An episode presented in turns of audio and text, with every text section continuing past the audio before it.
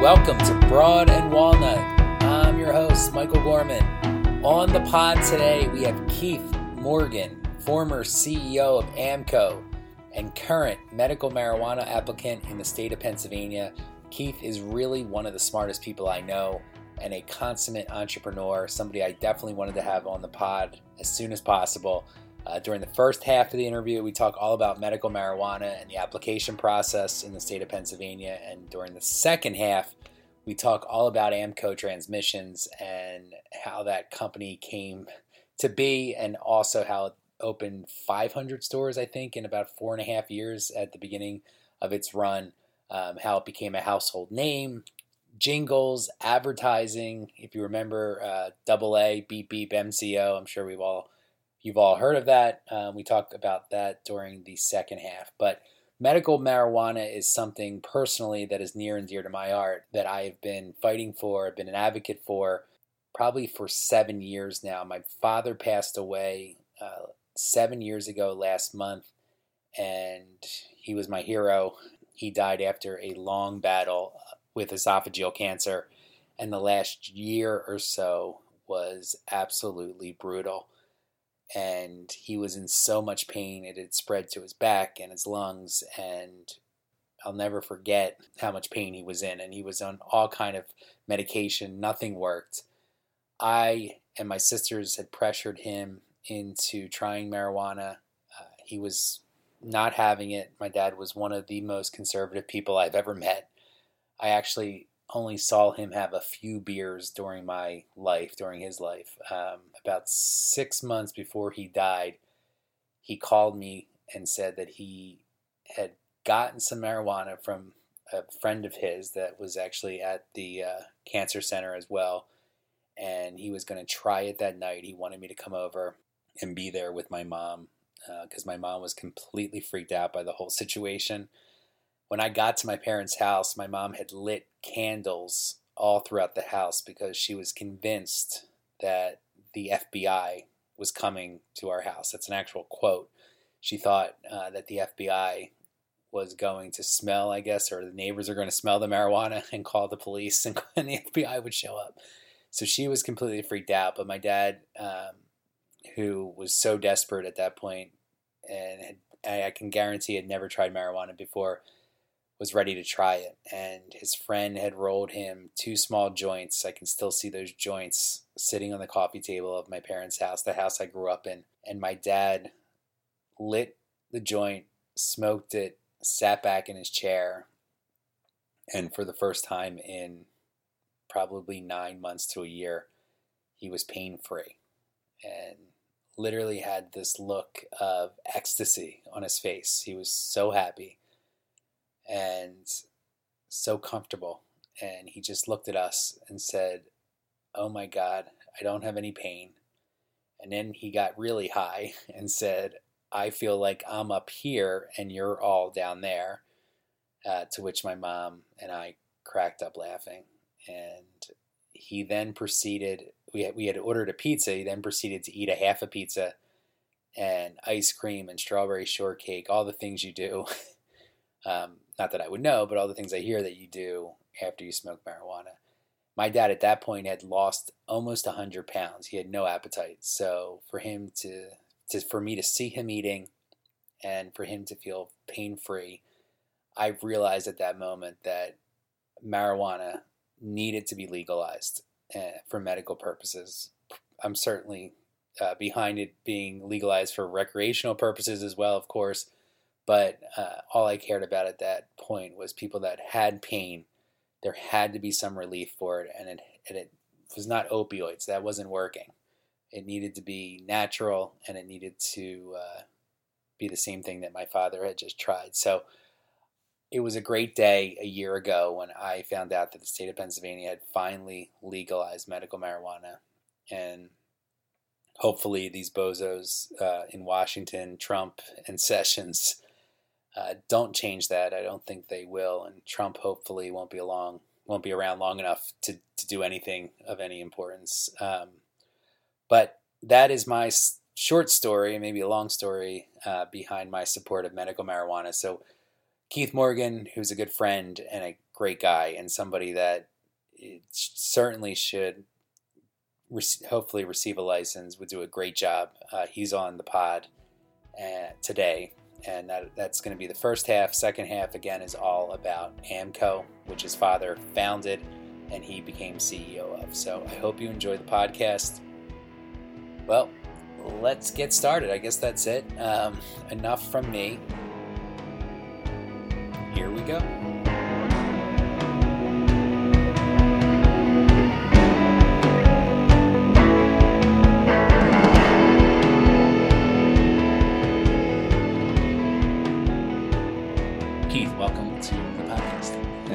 Pleasure to be here. So, I first wanted to talk to you today about medical marijuana. We can get into the rest of your career a little bit later on in the podcast. But how did you first learn about the passing of this law? I guess the law was passed on April 17th, 2016, so almost a year ago now. Uh, Pennsylvania legalized medical marijuana. This then set off, I guess, about a 12 month or 11 month period. They figured out how to implement uh, the law and now we're sitting here today in, in, in April of 2017, and you just applied. So, how did you first learn about marijuana? Why did you want to get involved? And how do things look right now in April of 2017 for you? So, it was March of 2016. It was actually before the law had been passed and I was watching round one of the NCAA tournament with a high school friend of mine who told me that he had spent about 18 months pursuing medical marijuana and he was very knowledgeable, but he was looking for capital.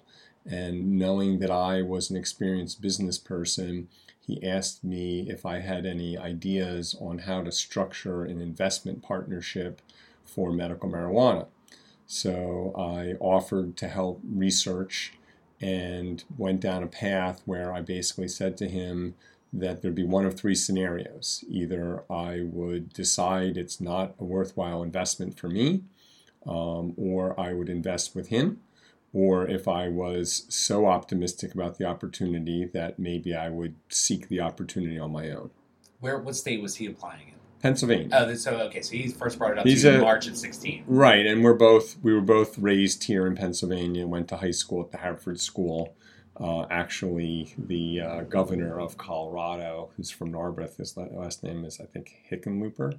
Okay. Um, and oh, John, John yeah. and he was from Narberth. He went to the Haverford School, and of course, Colorado is has recreational marijuana. So, it, uh, separately, my my colleague from high school, Ken Smuckler, he also applied for licenses. So, uh, it could end up that uh, our small class of 80 students may, may Haverford may play a prominent role in medical marijuana in the United States. So that was March of 16. So you then start investigating it on your own. And and fortunately, I, I had known State Senator Daylin Leach uh, for about 15 years, and I knew that he, along with uh, State Senator Folmer, had co-sponsored the bill, and it hadn't been passed into law yet. But I reached out to Daylin, had the opportunity to meet with him and his staff at his office in King of Prussia, and then shortly thereafter, the governor came after it was signed I guess as a thank you to Daylin, he did a um, sort of press conference in Philadelphia and also a informal roundtable of people who had a vested interest in medical marijuana. There were about 40 people there, and the vast majority of them were either industry uh, professionals or uh, needy patients. So there were a lot of passionate stories told about pediatric epilepsy, people with cancer or chronic pain. And actually, at that time, there were, uh, uh, other than myself, there were only two other uh, entrepreneurs there that were representative of potentially uh, the players of, of the industry. Did you have any idea at that point the size of the industry or what it could become in Pennsylvania and how much that would be worth? Uh, well, my, my friend and colleague Ken was partnering with a gentleman who has a license in Illinois, and they were a lot of people were talking about the similarities between Illinois and Maryland with Pennsylvania, just because of the population size of the states and the nature or specifics of the medical marijuana law. And so at that time, the projection was that in five to seven years, Pennsylvania could be about a billion dollar industry for medical marijuana. Wow. I think I just saw that Colorado, which of course is recreational, is running about a billion dollars. all right, so you set off on a path to investigating this, learning all about the industry. Now, obviously, you've never grown uh, marijuana, uh, you know, as, as a processor or had a 100,000 square foot facility in, in your career. So you start assembling a team, I would imagine. Yes, and the way I looked at it is, you know, I'm a serial entrepreneur. Uh, my father had started AAMCO in 1963 when I was two years old. I like to say that I grew up in the business. I worked there summers and worked in shops in different departments and then eventually served as CEO of the company for 15 years. Um, but my father was the consummate entrepreneur. He started or bought dozens of businesses, and I just have a lot of passion for um, starting or running or growing businesses. The key here was I felt, and a lot of people approached me about medical marijuana in other states, and I really had no interest. I, I and I, I, still don't. I, I, am very passionate about being a Pennsylvania citizen. I've lived here all my life, and I felt that if I had an opportunity to get in the ground floor of this industry, that that would be something that made a lot of sense. Um, but clearly, the state of Pennsylvania wants to have a very successful program, and they're looking for partners, licensees who can demonstrate a multitude of factors, and one of the most important ones is the ability to successfully fulfill the program. So I needed to find a partner who would, you know, be very qualified uh, to run the business. Okay. So that was, I guess, 12 months ago. You assemble your team, you start getting everyone together, and now we're here in April of 17, and I believe you just submitted your application. I did on March 20th was the deadline. I submitted for two grow licenses and five dispensary licenses. How many growing facilities? Sorry to interrupt. How many growing facilities will there will there be in Pennsylvania? So the state was divided into six regions. Pennsylvania is almost a, roughly a perfect rectangle, so they divided into six pieces. Um, and each region is going to have two grow facilities. A grow facility can sell to any dispensary. There will be 27 dispensary licenses the dispensary licenses come with the right to open three locations. If you win a dispensary license, you have to open in three separate counties. So there's 27 primary counties in the state of Pennsylvania. Of I think there's around 60, maybe 63 counties. Um, but because the 27 can open in, in multiple counties, the state will be you know pretty much covered. The dispensary licenses are very much concentrated based on population density, whereas the grow licenses aren't necessarily. The grow licenses, you said there was 12? 12, 12 two, to, per, two region. per region. And there's no overlap between operators. They, they, they all have to be 12 separate operators. Or Correct. Okay. There's, it's prohibited to have an ownership interest in more than one location as a grow. All right. So there's there's going to be 12 awarded. How many applicants do you think there are? Well, you know, the estimates based on Illinois and Maryland and the expectations Pennsylvania was going to be somewhere between 500 and 900. That's a pretty broad range, but um, and that would be grow and dispensary. And it definitely varies by region. So if we talk about, and also, you know, grow versus dispensary, if you look at just the grow applications alone, there may be 100 to 150 um, because the financial requirements are higher, the, the real estate requirements, etc. So I think there'll be about 100 to 150 applicants for Grow in the Southeast region, which is, of course, Philadelphia, Montgomery, Bucks County, etc. The expectation is there's probably about 20 to 25 applicants for two grow licenses, which is pretty pretty competitive, uh, especially you know you're talking about a one in 10 chance of winning a license, and the average applicant for a grow license could realistic well first of all the the application license fee is $200,000 the application fee is 10,000 so you have to have you have to submit 210,000 in a certified check to the state of Pennsylvania.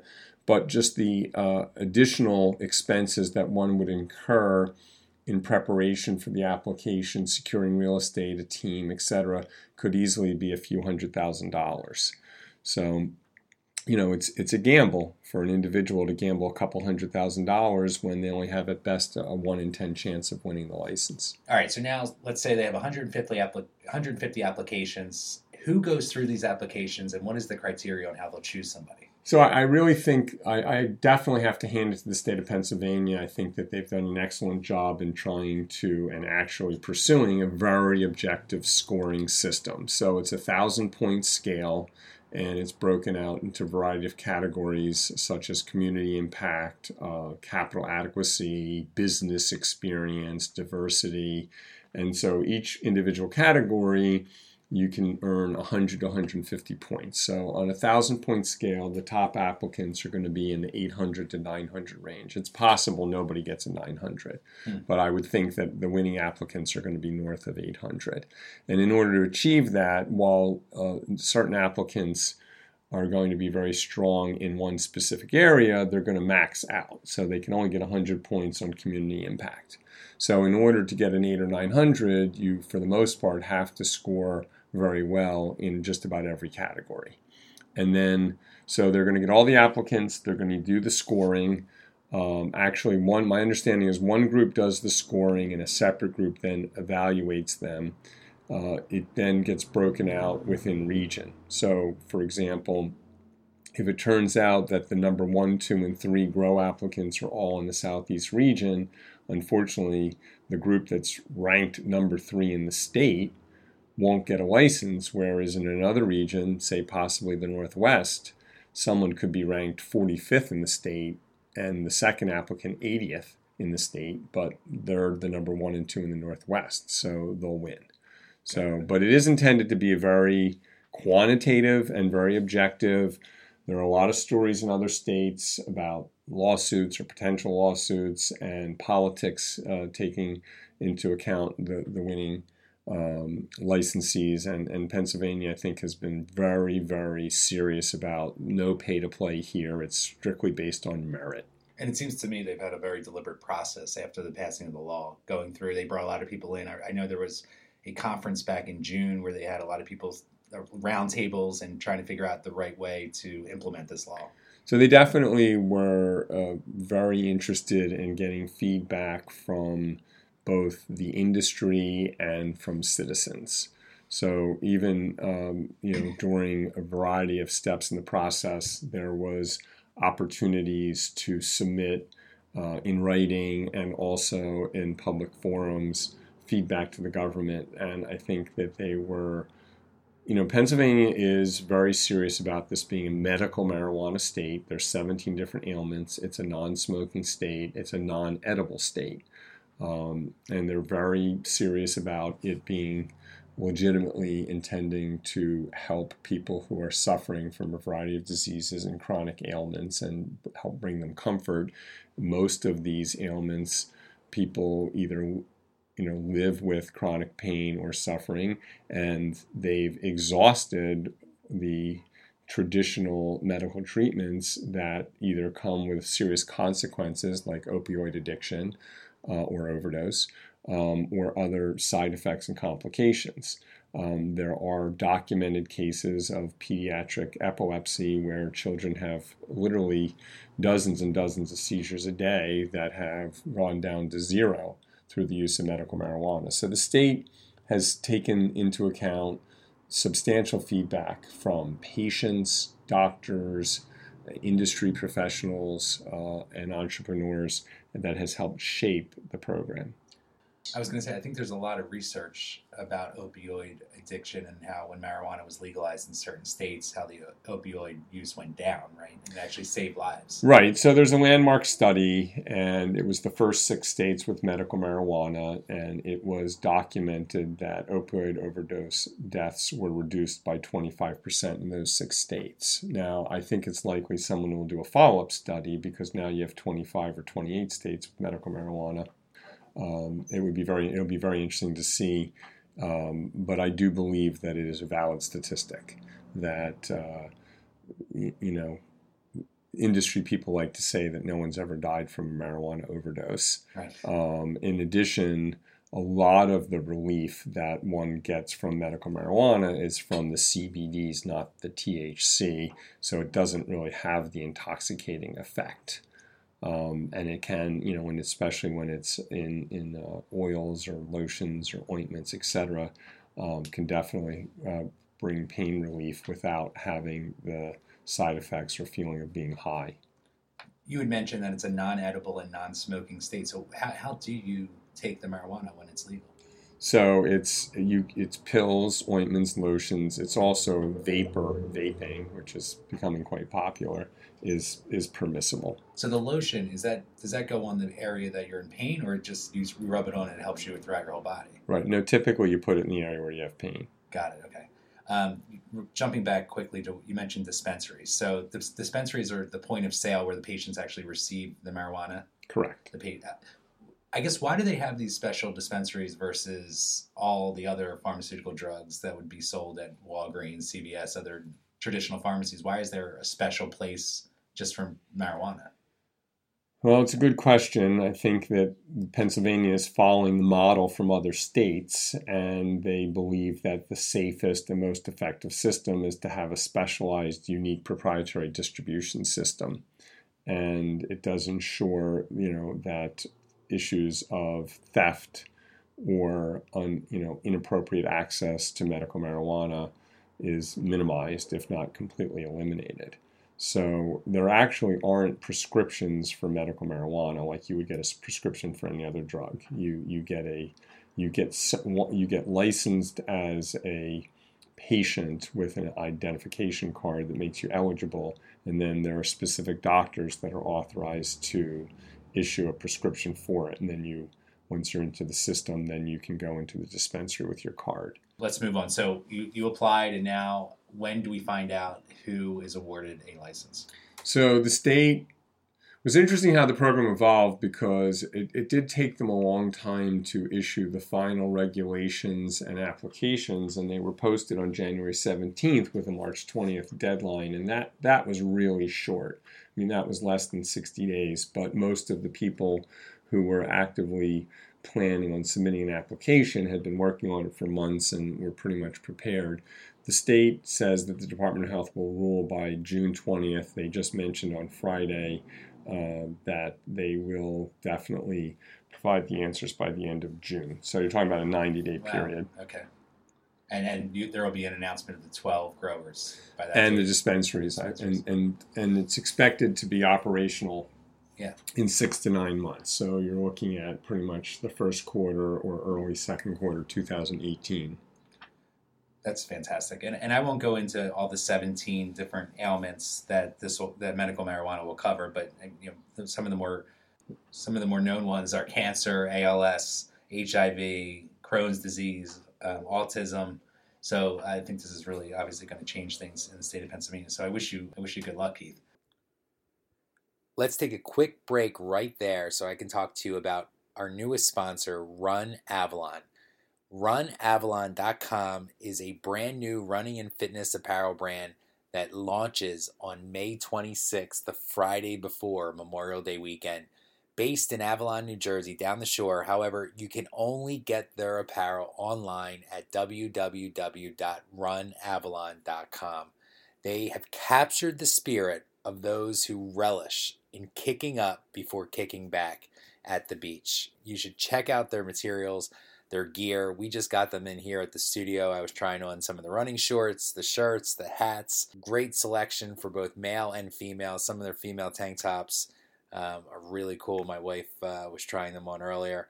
Um, definitely check them out. If you're into yoga, if you're into running, if you're into working out, go to runavalon.com.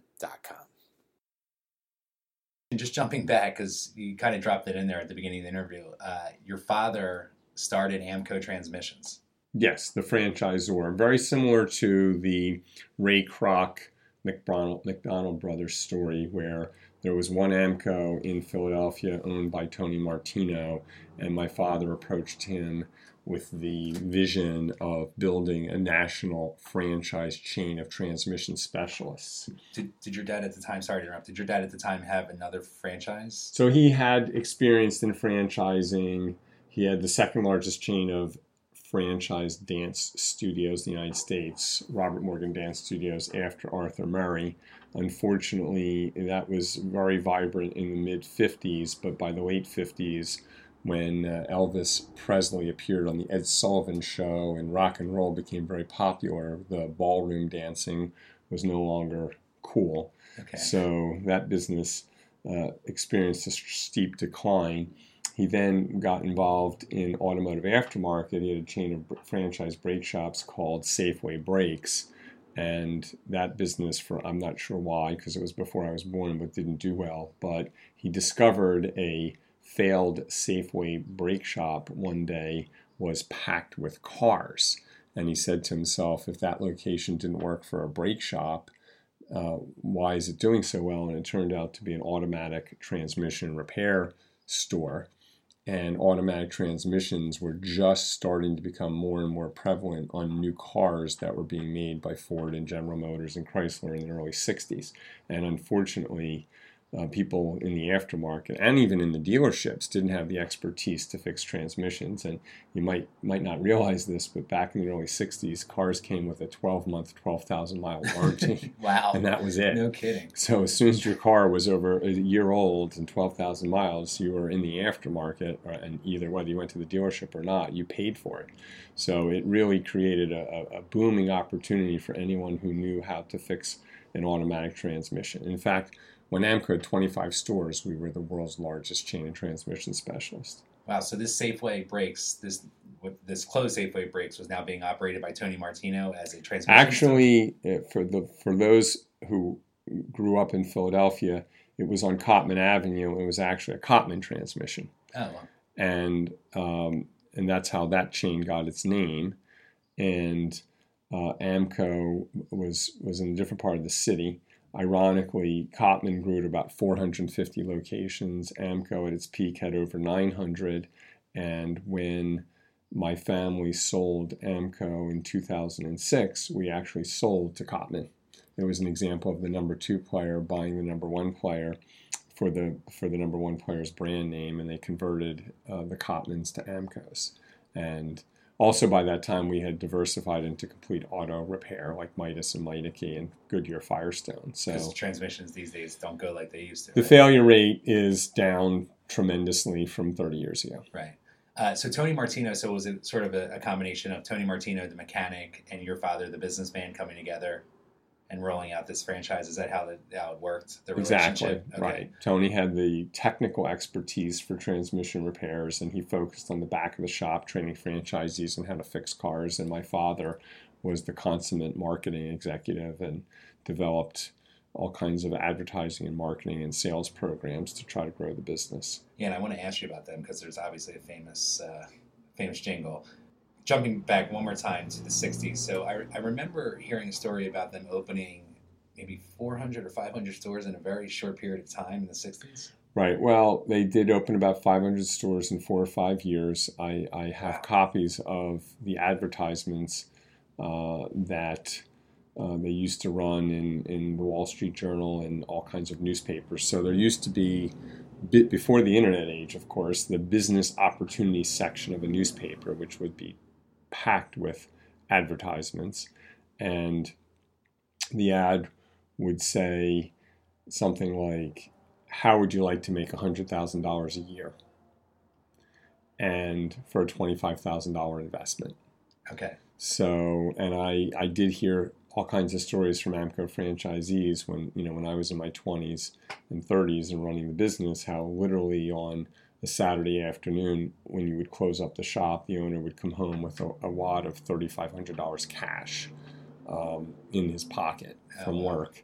And so, of course, that's $150,000 a year. Yeah. And, you know, the vast majority was cash and there wasn't as much credit cards. And it was a very, very profitable business. Um, you know, there were high margins in transmission repair and there wasn't a lot of competition. So it was easy to sell new stores when franchisees were making a lot of money if we can get a little specific here, because I'm, I'm fascinated by the franchise model. So when he's selling them for, I guess, $25,000, he's uh, a, a, mechanic somewhere in Omaha, Omaha, Nebraska, as an example. He cobbles together $25,000, gives it to your father. Your father then, does he build him a store? Like, how does that work? So, you know, the, the franchising model is pretty much represents a complete turnkey operating system. We would advertise no mechanical or technical automotive experience necessary. So we actually did not recruit or market for mechanics. Oh, okay. We focused on people with business experience. A lot of them were were middle managers or small shop retail owners that sold their business, people from all walks of life, some accountants, uh, or even attorneys that wanted a career change. They wanted to be their own boss. And that's, you know, the industry promotes the idea that you're going to have financial freedom and freedom to be your own boss. Uh, a lot of franchises, unfortunately, don't work out as, as one had hoped when they made their original investment, but the expectation is that you're going to get a complete turnkey system. And the training uh, that would include uh, site selection, how to hire and train employees, how to advertise and market. Um, I, I always say the single most important thing that you want in selecting a franchise is a brand name or banner that's going to bring customers in the door. So the day you put up that sign, whether it's McDonald's, Wendy's, AAMCO, Midas, etc., the expectation is that people are going to be in that community, are going to see that brand, and it's going to be associated with quality and quality service, etc., and they're going to come in. Back in those days, the single biggest source of customer traffic was the yellow pages. Okay. Oh, and AAMCO with the A's, right? That's right. So my father, the reason why it was double A was so that we were always listed first in, Oh, wow. in the phone book. Okay. And that's also why it's always capitalized. so once this this franchise is sold, and does this franchisee then have to pay back a percentage of their profit? Do you have to worry about that? See, Well- I'm, I'm curious, like how well- do you know if he's being honest? So profit is an interesting word. Uh, The, the cornerstone of franchising is actually royalties, and royalties have nothing to do with profits. So the beauty of being a franchisor is drive the sales of the franchisee chain, and your royalties will go up. Uh, but of course, if the franchisee is not profitable, they're not going to be happy. They're not going to be able to. They're not going to open more stores of their own. And one thing that we focus very heavily on is what we call franchisee validation. So if a prospective franchisee comes along and wants to know is this a good investment, they would talk to the existing franchisees.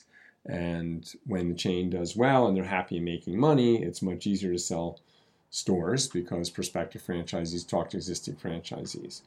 Franchise chains that are in a more challenging environment, it's very hard to grow because the existing franchisees aren't that happy. Mm-hmm. But it is the franchising model has a lot of pros and cons, but it's the classic story of OPM, other people's money. So the franchisee is putting up all the capital and taking all the risk, and the franchisor is basically getting a royalty.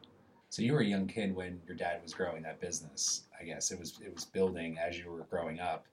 Um, the, the famous jingle double A beep beep MCO. When did that come into play? Do you remember that? Well, I remember that, um, yeah, and it was in the mid 60s, and my father was actually quite a pioneer in advertising. He was one of the first, if not the first, um, national brands to hire celebrity spokespeople, both athletes and actors or actresses. So he had Johnny Unitas, who you know won the Super Bowl with the Colts. Well, I don't know if it, yeah, I think it was the Super Bowl. He had Wilt Chamberlain. Um, he had Leo Durocher and Roger Maris and a variety of athletes. And they made very little money back then as athletes, and they also made very little money as, a, as an endorsement. He also had Zsa Gabor, who recently passed away at, at the age of 99. Um, and she was our spokesperson, and my father shot the first commercial in the Upper Darby AAMCO Center in a Rolls Royce. And in that commercial, which you can actually see on YouTube in black and white, she would say at the end, um, she had a Hungarian accent. She kept butchering every word, but people thought was cute. Um, so she said, My translation goes ping-a-ling. And at the very end, there's the AAMCO man, and she makes this joke, the classic dry humor of, Someday I'll make a commercial for you. And she also says, um, the AAMCO man says, you know, or she says, Tell him Zsa Zsa sends you. And literally thousands and thousands of people across the country would come into AAMCO shops and say, Zsa Zsa sent me. Oh wow. It was an unbelievable, I mean, if talk about a classic advertising marketing study um, as how this, this type of a program evolved. Now, it's very commonplace today. So, my father believed in the power of television. Um, there's a number of, there's actually a series on CNN about television in America, and it goes through the 60s and the 70s and 80s. I've seen it. Yeah. And so, you know, television is is what made AAMCO a successful business. And my father required the franchisees to spend around $400 a week in television advertising with 500 franchisees and the total annual spend in the mid 60s was about $10 million. If you look at the cost of inflation for electronic advertising, that's the equivalent of well over 100 if not closer to 200 million dollars today oh. which you're putting yourself up there with like Anheuser-Busch and General Motors I mean the best you know you see some major uh, now of course the world has changed with the internet and different forms of advertising but um, so the brand has about a 92% brand awareness as a result of you know 20 plus 30 years of significant television advertising so were you ha- hiring advertising firms out in New York? I mean, were you in like the Mad Men era of going up there and meeting these guys in their offices and that sort of thing? Exactly. Although I personally wasn't that involved because I was too young, but that yeah. that was definitely that's a good example. And one of these firms is the one that came up with the double A beep beep MCO. Well, yeah, that's the, the, funny thing is if you ask my father, he came up with every idea. He took he took credit for everything, but um, there was uh, a stretch in the 70s when we used to win, I think three years in a row, we won the Clio Award for Best Commercial for Retail. Um, and there was a guy named Joe Sedelmaier who also did the Federal Express commercials and the Wendy's Where's the Beef commercials. And I don't remember the Federal Express commercials was, you know, uh, the guy was very, very fast talking. And so the AAMCO commercials had a similar look and feel. And that was an era of the beginning of television commercials becoming entertainment. Okay. Prior to that, so this is the mid 70s, mid to late 70s. Prior to that, they were very uh, information oriented, uh, trying to educate you on a product or a service. And then people recognize that let's make if it's entertaining and people are more likely to watch it, um, there were others who challenged whether or not you legitimately got the message across, but of course you probably remember what Clara Pell or whatever her name was, you know, saying "Where's the beef?" and yeah, those kinds of commercials. So AAMCO went through a stretch like that as well. When uh, you were mentioning about people walking in saying "Zsa Zsa sent me," how did you know, or how did your father know that this jingle the double A beep MCO was successful? I mean, how, how do you realize that? You start hearing your friends saying it all the time, or how does it? Well, I, I think actually we started doing. We were big believers in market research, and that would uh, we would spend a lot of money at times, hundred thousand dollars a year, which you know you're talking twenty plus years ago was a fairly significant sum, and you would seek out people who had a transmission repair or service within the last 12 months and you would break it down. Did they go to an automotive repair facility? Did they go to um, a car dealership? Did they go to a transmission specialist? And of course, the other requirement was that it was out of warranty. Okay. Because if it's in warranty, we don't really have a shot at it. Um, and we would understand, you know, what were the most important attributes. In the early days, AAMCO offered a lifetime warranty. We were probably the first company to offer a lifetime warranty on any repair service. That's interesting. And my father loved the fact that um, you know we could charge a premium price. My father was also a huge believer in, in the sales process with the alternative close. So we would never ask a customer a question that would result in a yes or no answer. It would always be a choice of two yeses. Would you, you can know, you give me an example of that? Yeah, an example would be um, we can we can fix your transmission and it comes with a complete recondition for 12 months, 20, 12 months, 12,000 miles, or a lifetime warranty built to the highest standards in the industry. Um, and the one is 300 the lifetime is only $375 which would you prefer? You know it's it's always the classic. It's it's also he was a big believer in the assumptive close. So you assume that the prospect is going to be saying yes.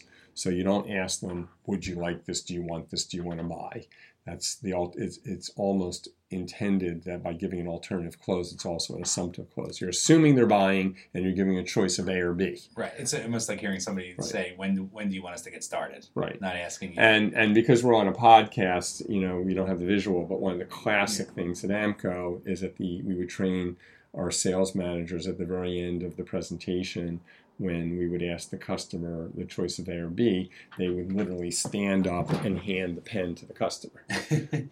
Wow. And so Okay. that yes, and literally your your your body language and handing the pen, and you'd hand them the clipboard with the repair order, and you would point to A or B, and they would either initial to for the 12 month or the lifetime. Oh, wow. Um, and also, you may understand from a from a pricing perspective, 12 months versus a lifetime. I mean, it's pretty easy to upsell to a lifetime. Sure. We're not offering a 36 month or a 60 month. We're, we're going from a basic bare bones to the premium. Um, at some point, your dad and his partner split up, and then he, your, his partner opened Maaco, Right, Tony Martino. which is the collision repair shop. Right.